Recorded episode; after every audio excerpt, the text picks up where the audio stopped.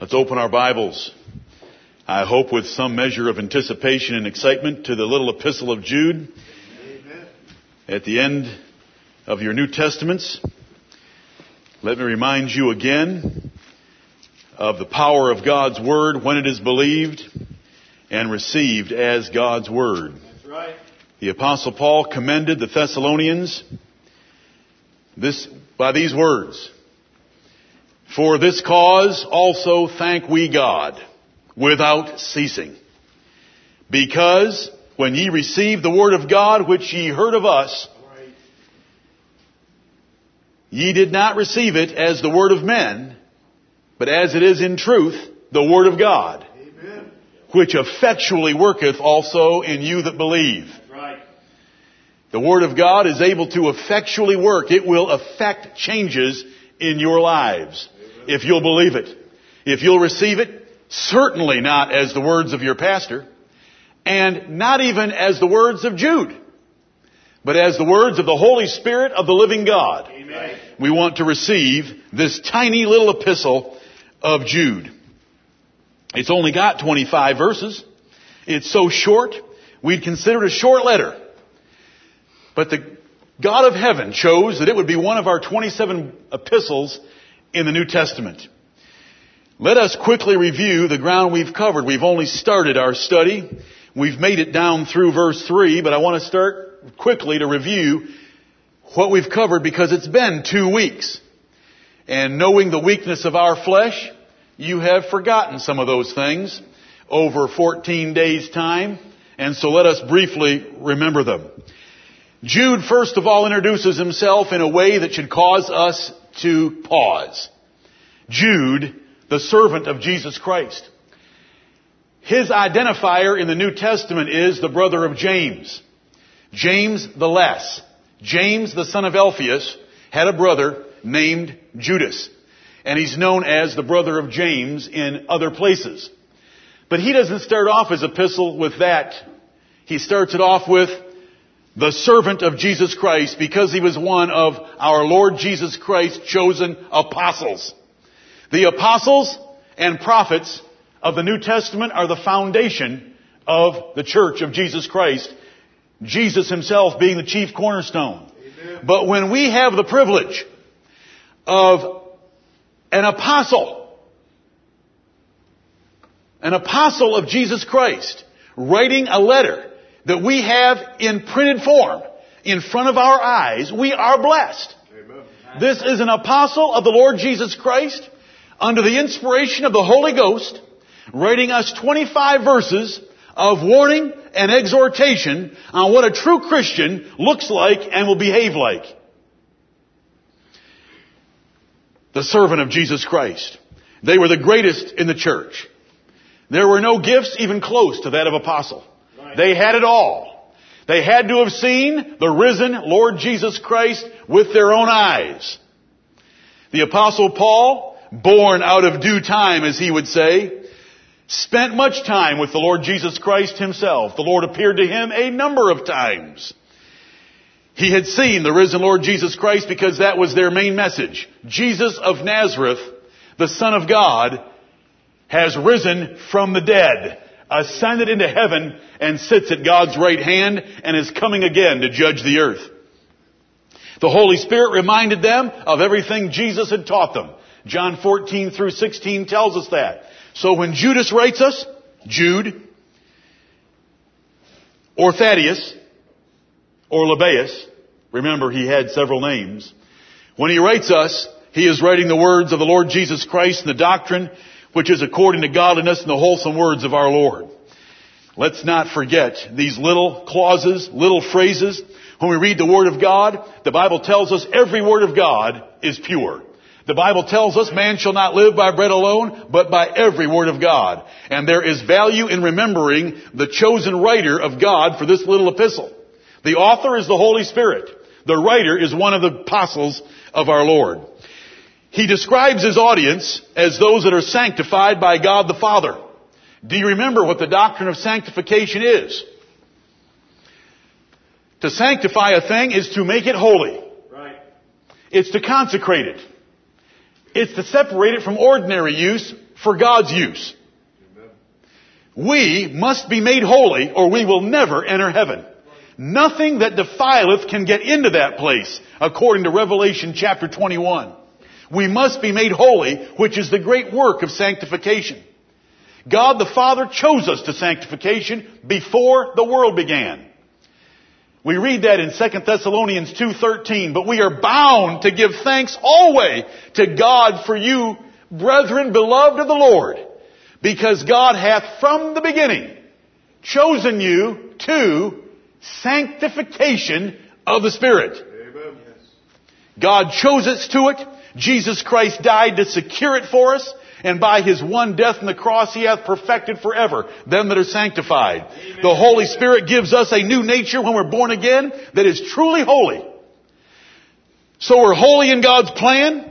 We're holy legally and positionally before God by Jesus Christ's work. And we're holy vitally because we have a vital new nature. We have vitality within us in our new man that is truly holy. And then we're going to be made holy. Holy. Amen. Fully holy, totally holy when we're resurrected and glorified. Amen. Our bodies will be holy. We'll be entirely holy. In the meantime, we are to live holy lives because as he which hath called you is holy, so be ye holy in all manner of conversation or your lifestyle. So we have that right there.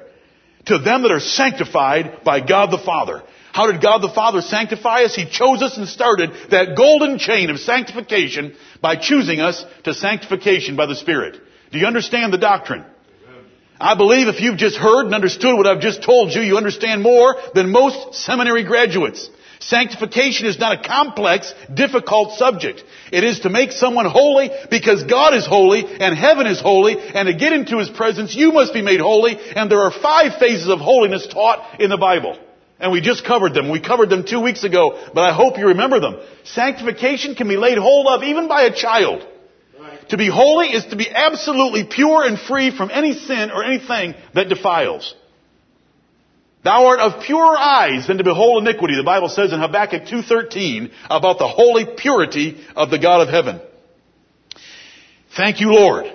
No wonder Paul wrote in 2 Thessalonians 2.13, I, know, I, told, I warned you that I was going to repeat this verse because it says that we need to do it always. Amen. But we are bound to give thanks always to God for you, brethren, beloved of the Lord because God hath from the beginning chosen you to salvation through sanctification of the Spirit. 2 Thessalonians 2.13. We're bound to say it. So I'm going to repeat it. It's a wonderful text. Amen. Jude. It also says that we're preserved in Christ Jesus. Don't we love that? Amen. We are preserved, meaning God is preserving us. He is able to keep us from falling. Verses 24 and 25. He is able to present us faultless to stand before His throne with exceeding great joy. We shall never be lost. Jesus will not lose one of them the Father gave Him. There is nothing that can separate us from the love of God which is in Christ Jesus our Lord. Amen. We are preserved in Christ Jesus. Thank you, blessed God. And we're called. We have an authoritative exhortation and demand upon us to live the life of saints. Remember, we could take the word called in several senses because the New Testament uses it in several different ways. But when we see salutations in epistles, we find that it generally is called to be saints. If God has sanctified us and we're preserved in Christ, we could become fatalistic and live any old way we choose. But that would be to turn the grace of God into lasciviousness. We are called to be saints. That's the practical phase of sanctification. What we are supposed to do actively. This is the responsibility of man. We believe in the sovereignty of God. We believe in the responsibility of man. And this is how they come together. God is sovereign in choosing. God is sovereign in sending Christ. God is sovereign in regeneration. And God is sovereign in glorifying us at the end. But we are responsible to live holy lives. We're called to be saints. So we want to live up to that sanctification God has chosen us to. Yes. We're called. Know, we're, we're called to glory. We're Amen. called to peace. Right. Amen. We're called to virtue. We're called to heaven. We're called to be the sons of God. I mean, we are called. God has charged us to live all those things because He's done them for us and He's given us the power to live those lives. Thank you, Heavenly Father. Amen. You know, believers may fall. Let's go back to that preserved in Christ Jesus for just a minute. Believers may fall at times from their proper understanding of the truth. Paul would describe it in Galatians chapter 5 as falling from grace. But though, though, you can fall and maybe have your faith in some degree, in some measure overthrown, you're still preserved in Christ Jesus. Right. Because the Lord knoweth them that are His. Amen. When you read 2 Timothy 2, 19, and it says the Lord knoweth them that are His, you need to know that the previous verse says that two false teachers were teaching false doctrine and overthrew the faith of some. But the Lord knoweth them that are His. Your faith can be messed up. It can be diverted. It can be distracted. It can be corrupted by false doctrine. But that does not change your preservation in Christ Jesus. Thank you, Lord. Amen. Thank you, Lord. We do the very best we can, but we know that all our efforts, no matter how good and even the best of them, are tainted, often corrupted, false motives, error. We trust the Lord to purge it from us all the time. And what we're doing wrong to show us what we ought to do better. But that isn't the basis of your eternal life. The basis of your eternal life is the Lord knoweth them that are His. And then based on that fact, and let everyone that nameth the name of Christ depart from iniquity. That's being called to holiness. Right. You know a lazy pastor or a lazy church member, or both of them being lazy together, can cause you to lose your salvation. Hold on. Don't run me out of town yet on a rail. Because I hope you all know what I mean. Amen. Look at 1 Timothy 4.16. Let's remind ourselves what we mean. Paul told Timothy to rightly divide the word of truth. That's right. The reason we are to rightly divide the word of truth is because there are divisions to be made, and those divisions can be made poorly to wrongly divide the word of truth, and you end up in false doctrine. Look at this text. This is Paul to Timothy. Now Paul has baptized Timothy, circumcised Timothy for the sake of the Jews that were in that area of Derbe and Lystra, ordained Timothy, and says that Timothy was the best minister he had, Philippians chapter 2. Now why did he write this verse to Timothy? 1 Timothy 4:16 Take heed unto thyself and unto the doctrine. Continue in them. For in doing this thou shalt both save thyself and them that hear thee. Here's a salvation that was still dependent upon Timothy being a faithful minister long after he had been chosen in Christ, long after he had believed on Christ, long after Christ had justified him, long after he had been born again, here's a salvation that was still dependent on him. We can't just blow through the Bible and read the word salvation and just think of one thing. Going to heaven instead of to hell. We must look at the Bible in its context and realize this is a different salvation. Amen. Right. Timothy needed to do two things. He needed to take heed to himself and he needed to take heed to the doctrine. Continue in them, those two things. Watch your personal life, Timothy. Watch the doctrine, Timothy. If you will keep doing those two things, you will be able to save yourself from falling into sin and from leading your congregation astray, either practically or doctrinally. That's the text. So when I say you can lose your salvation, you can lose your holiness, your practical holiness, because you're living a foolish carnal life, led there by a foolish and carnal minister, or led there in spite of a good godly minister. This is our duty among each other, to consider one another, to provoke to love and to good works, that we would all live up to our calling of being the children of God. Let's go back to Jude. I hope that was a sufficient reminder and explanation for you to remember that text. Timothy was already saved. What in the world was Paul talking about? A different salvation. The practical phase of salvation. The practical phase of sanctification. The practical phase of truth. Because a lazy minister can lead his congregation astray and all you have to do is look around and realize all the churches in this country can't be uh, holding the same doctrine because they're all so diverse and different in what they believe and teach. Mercy unto you and peace and love be multiplied is a wonderful apostolic blessing. Something that we should learn from and appreciate. God has shown us His mercy, His peace, and His love. But can you have too much of it? No. Let it be multiplied to us. Amen. If you need help and you're praying for me, you can just pray this verse right here. I would not mind the mercy of God and His peace and His love to be multiplied to me. I think you're probably saying the same thing to me. I hope you are. That this is how we ought to pray for each other. I want it to be multiplied. I don't want it just to be added to.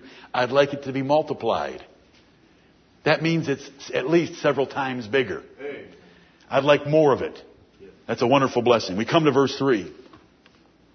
Beloved, when I gave all diligence to write unto you of the common salvation, it was needful for me to write unto you and exhort you that ye should earnestly contend for the faith which was once delivered unto the saints.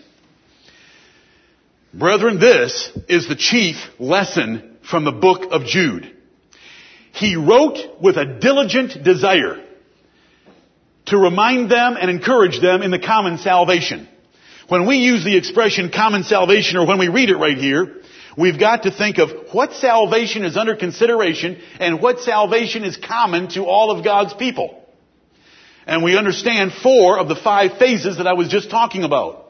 God's choice, Christ's death, the Spirit's work, and our future glorification. The chain of grace that is in Romans chapter 8. Those things are certain and they're common to all of God's elect.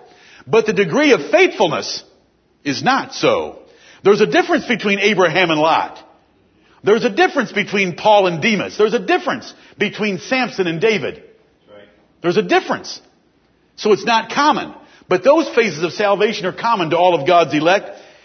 He made diligent effort to write about this common salvation that we have. And it's wonderful. It's not common to the whole population of the earth. It's common to God's people. We're on our way to heaven. That's a common thing we have. We're, we've all been sanctified, justified, and forgiven by the death of Jesus Christ. That's common to all of us. We've all been born again, if we're born again. That's common to us. Brethren, I gave all diligence to write unto you the common salvation, but when I did, it was needful for me. And so we come upon the great lesson of the book. It was needful for me to write and to exhort you. An exhortation is to press someone to their duties. Jude saw the need, and we should see the need to exhort one another to defend our faith. Right. We live in a time of a multiplicity of ideas and doctrines and religions and denominations and splinter groups and cults and all sorts of people. We should see the need ourselves and earnestly contend for the faith which was once delivered to the saints. Do you see the need?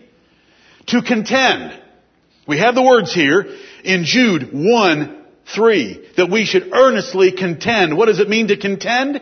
It means to strive. It means to strive in opposition to something. It means to engage in conflict. It means to fight. We need to fight for the truth. There's many fighting against the truth. Right. The devil's fighting against the truth. Many are following him against the truth. We need to fight. Right. Amen. It was needful for me to write you and exhort you. If it was needful in his day, what about our day? Is our day better or worse than his day? Now, he had plenty of false teachers. All you have to do is read the New Testament and find out how many false teachers there were and false ideas floating around. The resurrection is past. There is no resurrection of the body. The, the synagogue of Satan is the place we ought to worship. You know, a little bit of idolatry is okay. Having a man in our congregation that's sleeping with his father's wife, that's okay. You know, on and on. There were, there were errors. Right. What about today? Here's what the Bible says. Evil seducers shall wax worse and worse, Amen. deceiving and being deceived. 2 Timothy 3.13.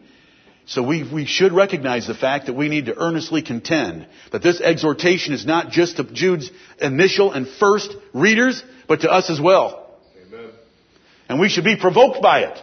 Yes, I'm slowing down and going back over a verse because you need to be provoked by this verse. You cannot earnestly contend for the faith once delivered to the saints if you don't know it. Right. It takes a little knowledge to believe something. That's where most Christians are. When I say most, 98% of them. It takes a little tiny, teeny, weeny bit of information and knowledge to believe something. All you have to do is hear the words and you say, I believe it. It takes more knowledge to be able to teach that. And you know what Paul would say about each one of you? When for the time ye ought to be teachers, ye have need that one teach you again, which be the first principles of the oracles of God. Hebrews 5:12 right. through 14. Then it takes a whole lot of knowledge to be able to defend the truth. Do you hear me? It takes a little tiny bit, basically none, to believe something. It takes more knowledge to be able to teach it and explain it and communicate it to others. But it takes a whole lot of knowledge to be able to defend it against attacks by men who lie in wait with cunning craftiness and the sleight of men to deceive. So you can't just come in here and think that I can spoon feed you enough that you're going to become men and women and youth able to defend the truth. You must apply yourself. You must read the Word of God every day and you must meet, read it meditatively and you must read it contemplatively and you must read it considering what is said there and line up the arguments in your mind and lay hold of verses and memorize them so that you have an answer to give to every man that asks you a reason of the hope that is within you. And then to give an answer to those that don't ask a reason of the hope that is within you that try to steal your hope. This is why the epistle is here. How many of you are able to stand and say, I believe it, I can teach it, and I can defend it? We'll have some war games to see how well you can defend it. Amen. It takes a lot of knowledge. There's necessities that you've got to have in place. If we're going to fight, because it says to earnestly contend, to contend is to fight. There have only been a few men in the history of the world that could fight. Joshua and Caleb had to earnestly contend. Amen. They had ten princes of Israel stand up and say, we can't take the land. They said we can take the land. Amen. Look what God did to Egypt. You say, well that's a simple point. I can remember that. Well there's a whole lot of simple points you need to remember. Right. Because it's amazing what people can forget. Right. It is amazing what they will forget, what they choose to forget, and what the devil and false teachers want them to forget. But can you remember basic simple points and pound them home? God delivered us from Egypt, and those seven puny nations of Canaan are nothing in comparison to Egypt and its Pharaoh. Don't you remember the waterlogged bodies that came up on the shore of the Red Sea? Don't you remember the ten plagues? Come on, folks! Right. Joshua and Caleb, bless their hearts. Amen. What a man. What a ruined life because of that nation. Do you know what he had to do for the next 40 years? He had to preach funerals every day. Smile with me, come on. Do you know what Joshua and Caleb had to do for the next 40 years? Preach funerals every single day. Till they buried every single one of their graduating class. Right. Then Joshua and Caleb get in there and they fight for five years and they take the whole land of Canaan. They blow out 70 cities. The cities are listed in the Bible. Right. They take seven nations greater and mightier than they. They take 70 cities and when they're all done, Caleb is now 85 years old. Does he say, I'm going to retire, Joshua. I'm 85. We've taken the land. We've divided it to all the tribes. We're here. We're the only two that made it, but I'm going to retire. Is that what Caleb said? Caleb came to Joshua and said, Joshua, are you still my friend? Do you still remember that 45 years ago, I made a deal with Moses? That the whole nation could be afraid of the Anakims because they were giants? Do you remember that Moses made a deal with me? That out of the whole land of Canaan, I got one little piece of ground for me and my family?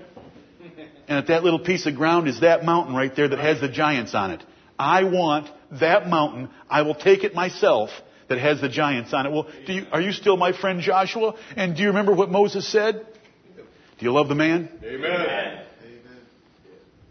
We know a couple of Calebs, don't we? We know several of them. We've had a multiplicity of the name Caleb. Multiplying of the name. It's a great name.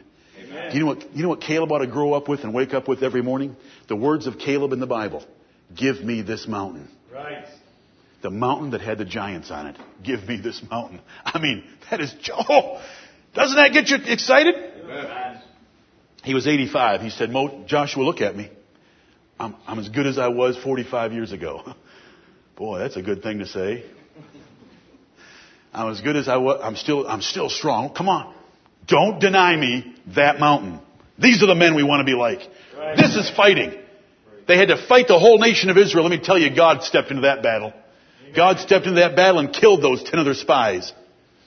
And then God killed every single one of their generation so that they brought in their children. And the glory of the Lord appeared. Amen. I hope you read Numbers 14 last night. It helped so much. But it doesn't just say that we're supposed to contend. To contend is to strive and to fight for the truth against error. It says to earnestly contend. And when the Bible uses an adverb like earnestly, it means serious as opposed to trifling. In an emphatic sense, intensely serious, gravely impassioned in any purpose, feeling, conviction, or action, sincerely zealous. That's what it means. Earnestly contend.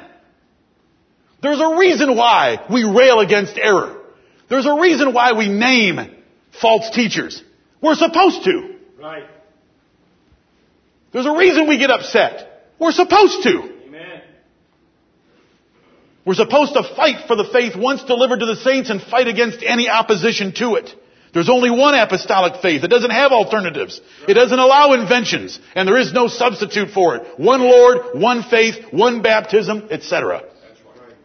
That apostolic faith was once delivered to the saints. It is not being discovered or improved. That's right. It is only being watered down, diluted, and corrupted. And we must return to apostolic paths. We must go back to the New Testament. We try to do that every day. We try to do it every Lord's Day to go back to the New Testament and to find our beloved brother Paul who wrote us how, who wrote and told us how we are to follow Jesus Christ. Right. We are Pauline, apostolic Christians, followers of the Lord Jesus Christ in the New Testament with Paul being our apostle. Paul was the apostle of the Gentiles. He magnified his office and he's the one we want to follow.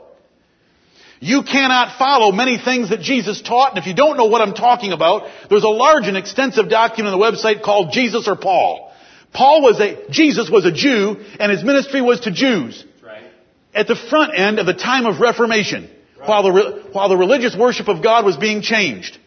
We can't follow, listen, he said in Matthew 23, the Pharisees sit in Moses' seat. Therefore, whatsoever they bid you do, do it. We do not follow that advice. Right. We are not Jews living in the year 30 AD or 26 AD. We follow Paul. Paul was a Pharisee that was converted out of Phariseeism to Christianity. He said, be ye followers of me as I am a follower of Christ. Right. Because Paul shows Gentiles how to follow Christ. Gentiles don't need to be circumcised, but Jesus had to be circumcised. Right. Right. We're Pauline apostolic Christians. What do you need to earnestly contend for the faith? You need knowledge. Do you know your Bible? Do you know it? Do you know where the verses are found? Do you know the answers to questions? Do you know the answers to fundamental popular errors? Do you know them? You gotta have knowledge. You gotta have commitment. I am committed to the truth. I will not change from the truth. I don't care if all men forsake me. I'm, I hope that you're saying that. It is, it is true of me. Amen. Let my wife forsake me, let my children forsake me, but I hope I will never leave God's truth. What God has shown me from His Word, I hope I will always hold fast. As a minister, I'm commanded to hold fast the faithful Word as I have been taught. You are committed to stand steadfast and be not moved away from the hope of the gospel. You only show that you're a child of God with an inheritance in heaven if you continue in the things that you've been taught.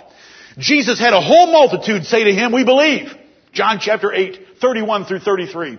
He turned to them and said, if ye continue in my word, then are ye my disciples indeed. And it was only a few verses later they all left him. And he called them the children of the devil. John 8, 44. It's, it's, it's if we continue. Jude 1, 3. It was needful. It's more needful now to write unto you and exhort you. I'm exhorting you. I'm not mad at you. I'm exhorting you. Amen. So you sound like it's a life or death matter. Oh, it's way, it's way beyond that. Who cares about life or death? The best thing you can do to me is kill me. Shoot me. But don't you mess with the truth of God's word. Amen. You shoot me, I just go to heaven. Amen. Hello? Help me out. Anybody, anybody packing this morning?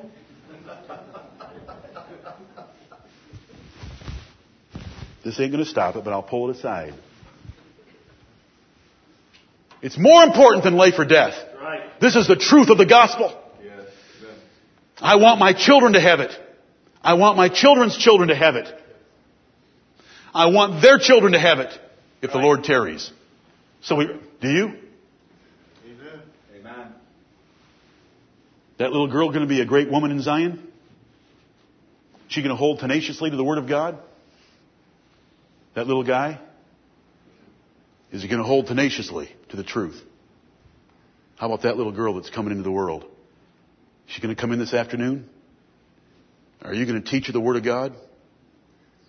That when we're dead and buried, fertilizing dandelions, that she's going to know the truth of the gospel and defend it against a, a generation that hates it more and more? We're bringing children into a world that hates the truth. It's so full of cults and, and ideas and denominations and religions. Lord help us. You need knowledge and you need commitment. You need passion. It takes passion to be earnestly contending for the faith. You gotta have a love for truth and a hatred of error. That's passion. Do you know what David would say? This is a sweet psalmist of Israel. You know, David was, David is what we could call the Renaissance man. They, you know, their idea of a Renaissance man is this effeminate guy that sits around and paints pictures and once in a while takes up some fake idea of military action. But if you want a real man, it's David in the Bible. He could sit around and play his harp very proficiently and writes poetry.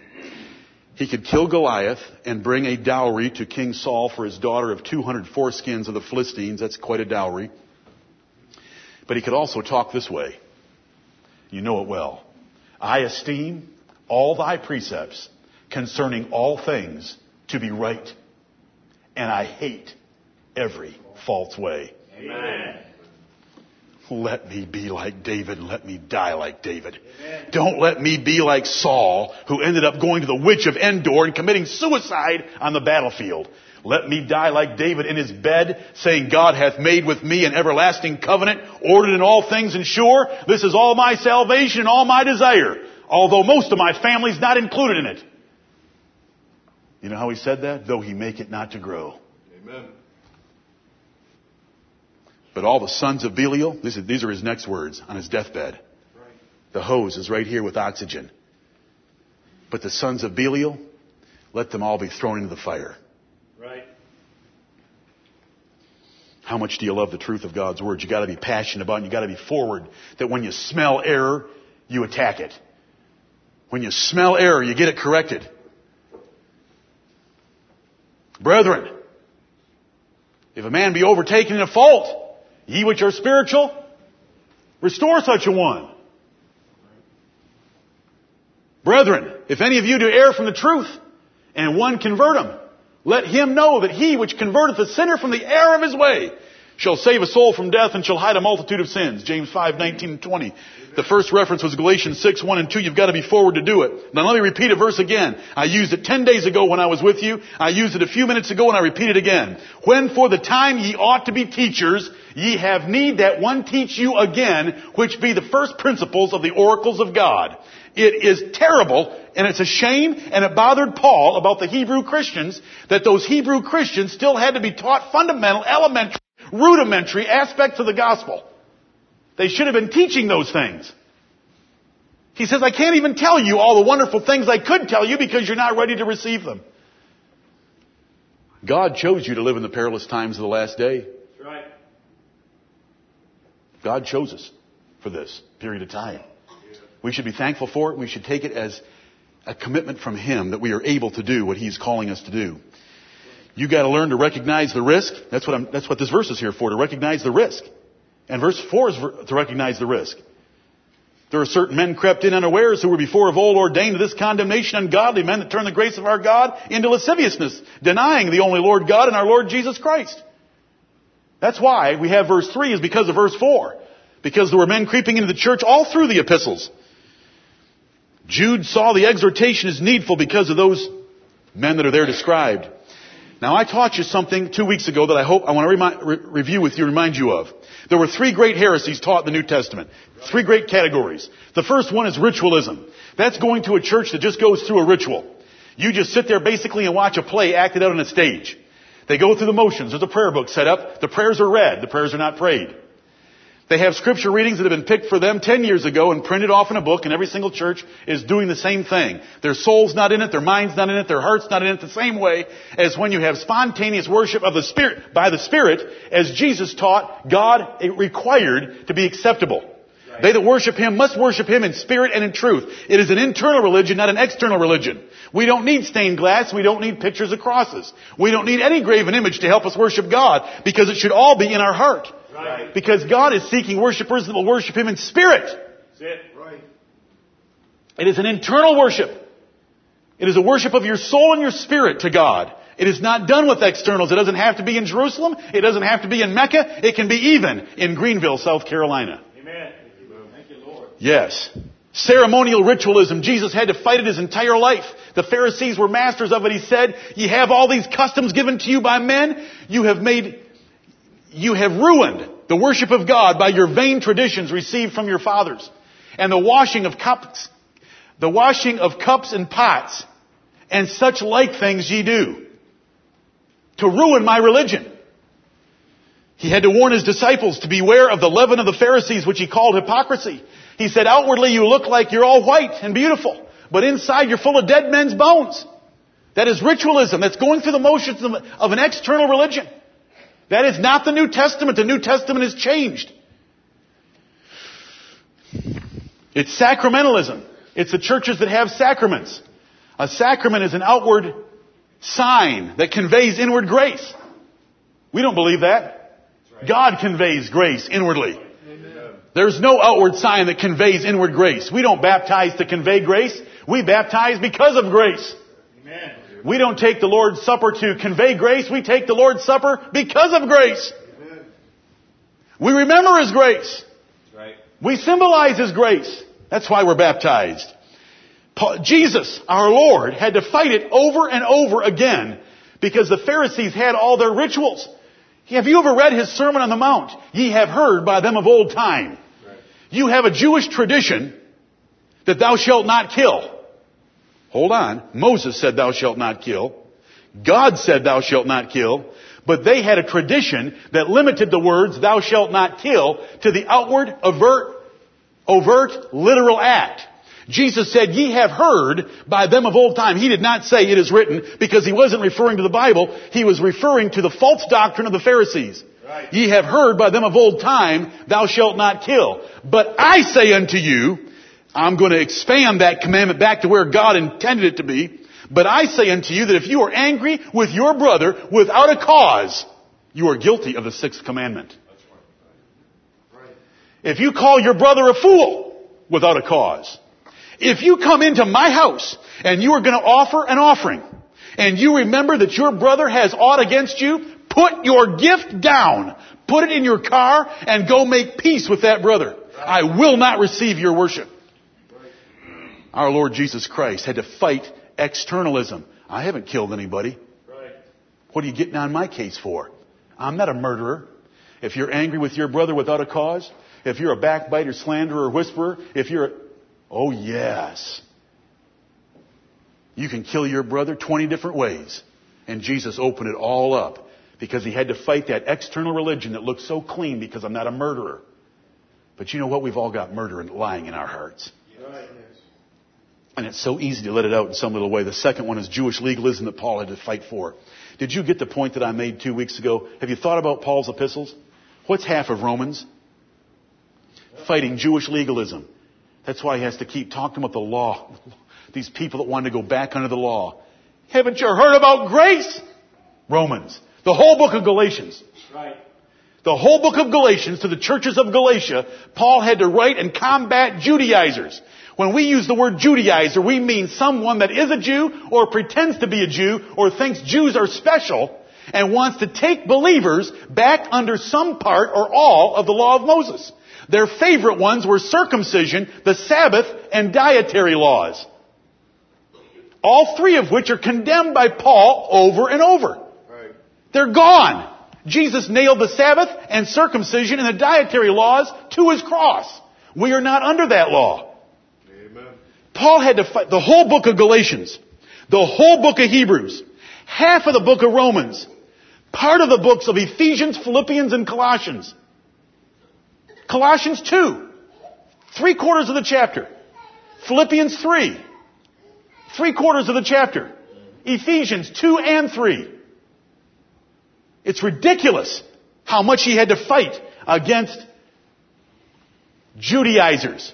A Jew or a pretend Jew or someone who thinks the Jews are special that want to take one or more parts of the law of Moses and put them on believers. Gentile Christians of the New Testament. Paul earnestly contended. Look at Galatians. Look at Galatians to see what he thought of Judaizers. There are three hobby horses. Circumcision, the Sabbath, and dietary laws. That's why you have verses like this. Let no man therefore judge you in respect of meat, drink, holy days, Sabbath days. For they are a shadow of Christ. They are just a shadow of Christ. But the body, the, the actual reality that makes the shadow is here, it's Christ. Follow Christ. The reason therefore is in Colossians 2.16 is because when Jesus died on the cross, He nailed those ordinances to the cross and they've all passed away. If you're circumcised, you're only circumcised for some medical, hygienic, or cosmetic reason. We don't get circumcised to, to win favor with God. He doesn't care if you're circumcised or not. Right. When Paul was in Derbe and Lystra, because of the Jews there, and Paul said, I became under the law to those that were under the law that I might win those that are under the law, he circumcised Timothy. When he was in Jerusalem, and he brought with him another minister understudy named Titus, and he knew that there were men there that were making a doctrinal issue out of circumcision, he wouldn't get near circumcising Titus. That's right. Galatians. Verse 6, I marvel that ye are so soon removed from him that called you into the grace of Christ unto another gospel. The Galatians primarily were in love with circumcision, but they also included the Sabbath, because he says that in Romans, in Galatians 4 and verse 9 through 11. I marvel. He was shocked. How soon they were removed from him that called you into the grace of Christ. This is Paul earnestly contending, which is not another, it's not another gospel, but there are some that trouble you and would pervert the gospel of Christ. It's not another gospel because there's only one faith. This is a perversion of the one faith. And then he says, let him be accursed. Anyone that preaches that other gospel, even if it's an angel from heaven in verse 8. If it's any man, let him be accursed, verse 9. Look at chapter 2. He mentions false brethren in chapter 2 verse 4. And that because of false brethren unawares brought in, who came in privately to spy out our liberty which we have in Christ Jesus, that they might bring us into bondage. The law of Moses was a chain, it was a bondage, it was an anchor. The only purpose God ever gave the law of Moses for was to condemn you. Because no one can keep it. It was to show the exceeding sinfulness of sin. It's a religion of bondage. But the gospel is a religion of liberty. We're at rest every single day. And he said, false brethren came in to spy out your liberty and to put you back into bondage. What's his attitude toward them? Verse 5. To whom we gave place by subjection, no, not for an hour. That the truth of the gospel might continue with you. We want the truth to continue with you, Galatians. I wouldn't listen to them, not even for an hour, when I was in Jerusalem. I wouldn't circumcise Titus, verse 3. That's in chapter 2. Look at verse 1 of chapter 3. O foolish Galatians, who hath bewitched you? Now that's not very nice. Who hath bewitched you?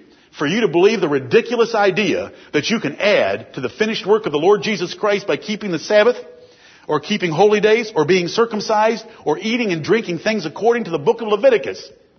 You have been bewitched that ye should not obey the truth before whose eyes Jesus Christ hath been evidently set forth crucified among you. Chapter 5, verse 12. Chapter 5, 12, I would they were even cut off, which trouble you. I would they were cut off. You know what Paul's attitude was toward false teachers that take God's saints and corrupt their understanding of the truth? I wish they were dead. I would they were cut off that trouble you. Now that's earnestly contending. The whole book of Galatians. You gotta read the whole thing. He has wonderful comparisons in here teaching the false doctrine of the Judaizers. We are Pauline followers of Jesus Christ. He was the apostle of Gentiles. We don't listen to anyone else. Moses is not our apostle. Moses doesn't have a thing to do with New Testament religion. Moses didn't have an idea of New Testament religion. Moses made a few prophecies that he probably didn't understand because the New Testament tells us he didn't understand about the coming of the Lord Jesus Christ, the prophet like unto Moses. We are Pauline followers of Jesus Christ because God gave Paul, the apostle of the Gentiles, and inspired him to write the epistles of the New Testament that tell us how we, what we ought to believe and how we ought to live. He had to fight this his whole life. Paul would go out into a, a new country. He'd raise the dead, heal the sick, speak in foreign languages, take up poison, take up serpents, drink poison, could, could cause the blind to see, and we would preach the gospel of the resurrection of Jesus Christ and salvation by Him only. And he would start a church. As soon as he left town, along would come these little grubbing false teachers that would take advantage of his work his whole life. They did it his entire life. None of them were capable of evangelism. None of them had ever done anything worthwhile. He says all they can do is compare themselves among themselves and they're not wise for doing so. Let them try my line of work. Let them go preach someplace where no one has been before. All they do is take advantage of things made ready to their hand. Meaning, there was already a church established that believed in supporting the ministry, so they would float in and take the collections. It's in 2 Corinthians chapter 10 if you want to read about it there. But you know what the council at Jerusalem is for? Same cause. False brethren came up out of Jerusalem into the church at Antioch of Syria and, t- and taught that it was necessary to be circumcised and keep the law of Moses for Gentiles to be saved. Paul and Barnabas, when they heard that, and those men said they'd come out of Jerusalem. They immediately got on their sandals and took the 300 mile trip down to Jerusalem to ask the apostles, what in the world are their men coming out of this church for and coming up to Antioch telling Gentiles they gotta do these ridiculous things from Moses' law. And so all the apostles and elders came together and you had the Council of Jerusalem, which is Acts chapter 15, and the whole purpose was to fight Jewish legalism. We are not legalists in any sense of the word when it's understood properly. A legalist is someone who takes something from the law. That's why it's called legalism. Something from the law of Moses and makes it a requirement for you to have eternal life. We don't do any such thing. Right. People call us legalists because they don't understand the word because we happen to be conservative in a few points of doctrine and practice. We're trying not to live like the world, so they call us legalists, but they don't understand the term. Legalism is when you take something from the law of Moses and make it necessary for salvation. Right. Paul had to fight it his whole life. Let me, let me close with some, with this. And on Wednesday night, if you'll come back, I don't know if you will or not. I hope you will. But on Wednesday night, I want to go over this more because I think it'll be helpful. Let me give you a, a few simple cult keys. Do you want to earnestly contend for the faith once delivered to the saints? Here are a few simple cult keys that I can teach a five-year-old. First one. If the denomination or the religion or the cult or the idea or the church or the kingdom or what do they call themselves has an apostle, it is a lie of the devil. Amen. If they have anyone they call an apostle or a prophet, it's a lie of the devil. Do you know how simple that is? We're going we're gonna learn it on Wednesday night because I'm going to show you all the verses in the Bible. So that you can just lock it in your head. That group says that they have an apostle. That's a lie. Do you know why they say they're an apostle? Because they're going to go extra biblical on you. They want somebody that says they're an apostle so that they can tell you something that you have to believe on the level of the Bible. They're liars. An apostle had to have seen the risen Lord Jesus Christ. Right. There's no one alive today that has seen the risen Lord Jesus Christ. There are no apostles. 1 Corinthians 13, 8 through 10 says the gift of prophecy would fail as soon as the completed scriptures were in place. The completed scriptures were in place in 70 AD and there hasn't been a prophet since. If you're following some group or you're hearing about some group or somebody from some group is telling you about some group that has a prophet, no, they don't have a prophet. They have a liar that calls himself a prophet. You know, we have churches in this city that claim they have an apostle. And, and, and the biggest church in our city that claims they have an apostle, the apostle claims that his wife is an apostoless. That's pretty neat. They're liars. Right. Right.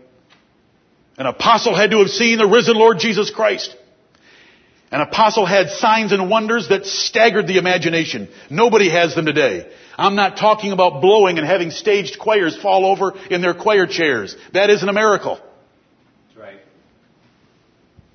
How about this one? Date of origin. When did your religion get started? 1830. Who was it? Joseph Smith. How about yours? 1844. Who was it? Ellen White? When did yours get started? 1874? Who was it? Charles Taze Russell? If they can give you a date like that, or you know that date about their organization, you know that you have frauds. That's all you gotta do is know the date of origin. What's the date of origin of the true church of Jesus Christ? 33 AD, the Lord Jesus Christ and His apostles are the foundation of that church. Right. It wasn't lost. God gave the church great wings of an eagle so that it could fly into the wilderness and be preserved there. It has never gone away. It's always been in the world. The gates of hell shall not prevail against my church. Right. When you get some church like Armstrongism that was started in the 1950s or 40s, that's, that's just way too young. Amen. It can't be the truth. All you gotta do is know a few of these Bible facts. What's the date of origin? You're too young. You gotta be 2,000 years old. There have been Baptist churches that practiced in simplicity like ours for 2,000 years. If you don't know that, pick any one of the hundred Baptist histories that are available that will lead you through it century by century. Go online if you can't afford the book and type in Baptist history. Put in Bogomiles, Waldensians, Paulicians, Patarines, Puritans, and find out that we have been, we've existed for 2,000 years. Like us. Different names. Just like we're the Church of Greenville. What would that mean to somebody reading about this history 400 years from now after Greenville's been buried by a volcano? What would that mean to anybody?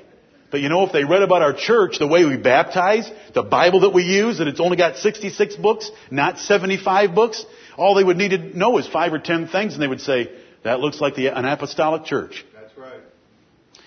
How about any failed prophecies? If, Right. if any of their prophets have ever said anything that didn't come to pass, what do you know about them? They're liars. Deuteronomy 18, 20 through 22. Moses warned Israel and said, if you ever get nervous about trying to figure out a real prophet or not, if he ever says anything that doesn't come to pass, you know he's a liar. I don't know why anyone wants to learn the Christology of the Jehovah's Witnesses to do battle with them on your front door. I don't know, I don't understand. I don't understand. All you gotta do is ask them, did Charles Taze Russell ever prophesy the end of the earth and the second coming of Jesus Christ? If they're honest, they'll say, how many times? They'll roll their eyes and they'll say, how many times? And if you want to be ready for them, then just print it off. Just go online and say, Charles Taze Russell prophecies end of the world. There's so many, it takes a timeline because every couple of years he was changing it to a new one. That's all you gotta do. Then you know it's a false, it's, the whole religion's false. Right. Every single member in it's false. You don't need to know anything else about it. It's false. It's a lie of the devil. A man claimed to be a prophet and he couldn't do the work of a prophet. Right. Simple cult keys. Let's earnestly contend for the faith. These are, these are, oh, I got, I got a string of them for Wednesday night. I'm just, I'm just getting your appetite warmed up. How about a priesthood? If they mention a priesthood of any kind, Levitical, Melchizedek, or any kind of a priesthood, you know you've got something wrong. Roman Catholic Church, all you have to do is ask them, do you guys have priests? Yeah. Bye bye. You just took care of one sixth of the world's population with one question. Right. Do you know why? Because there's only one priest. Amen. You know what it says in Hebrews 3.1? Consider the apostle and high priest of our profession. That's it. Amen. We have a high priest, it's the Lord Jesus Christ. We have an apostle, it's the Lord Jesus Christ. Hebrews 3.1. Can I teach this to a five-year-old? Do you know it? Old Testament or New Testament? What's more important New Testament. for people living in the New Testament? Do you know what Hebrews 8:13 says? Listen to these words. For 1500 years the Old Testament was in force. Was it called the Old Testament? No, are you kidding? How could it be called the Old Testament? It was called the covenant God's made with us. Okay? Jesus, when he picked up that cup at the Last Supper and he said, this cup is the new testament in my blood. Amen. As soon as he used that three letter adjective, what happened? Hebrews 8, what? Oh. The other one became old. As soon as he said that, people want to know when did it happen? As soon as he said that. Right. This cup is the New Testament in my blood. What did that do to the covenant that God had with the Jews?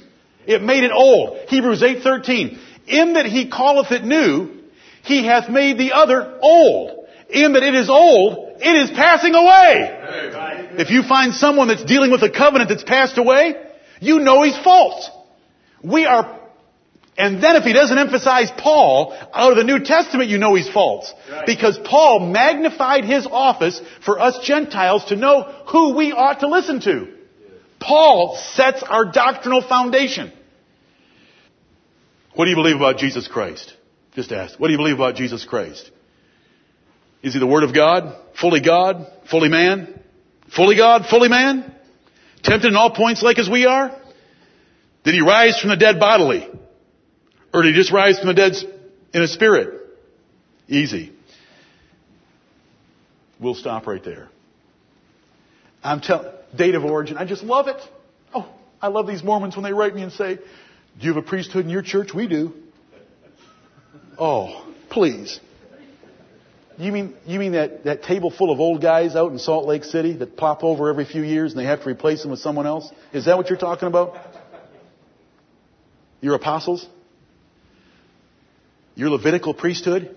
Your Melchizedek priesthood? Mm-hmm. Yeah, we have one. And I take them to one verse, Hebrews 3.1. Consider the apostle and high priest of our profession. Amen. You can have your profession, I've got mine. That's a simple. Isn't that simple? Amen. We have an apostle, we have a high priest. Do you know what that high priest has done? He's made all of us priests.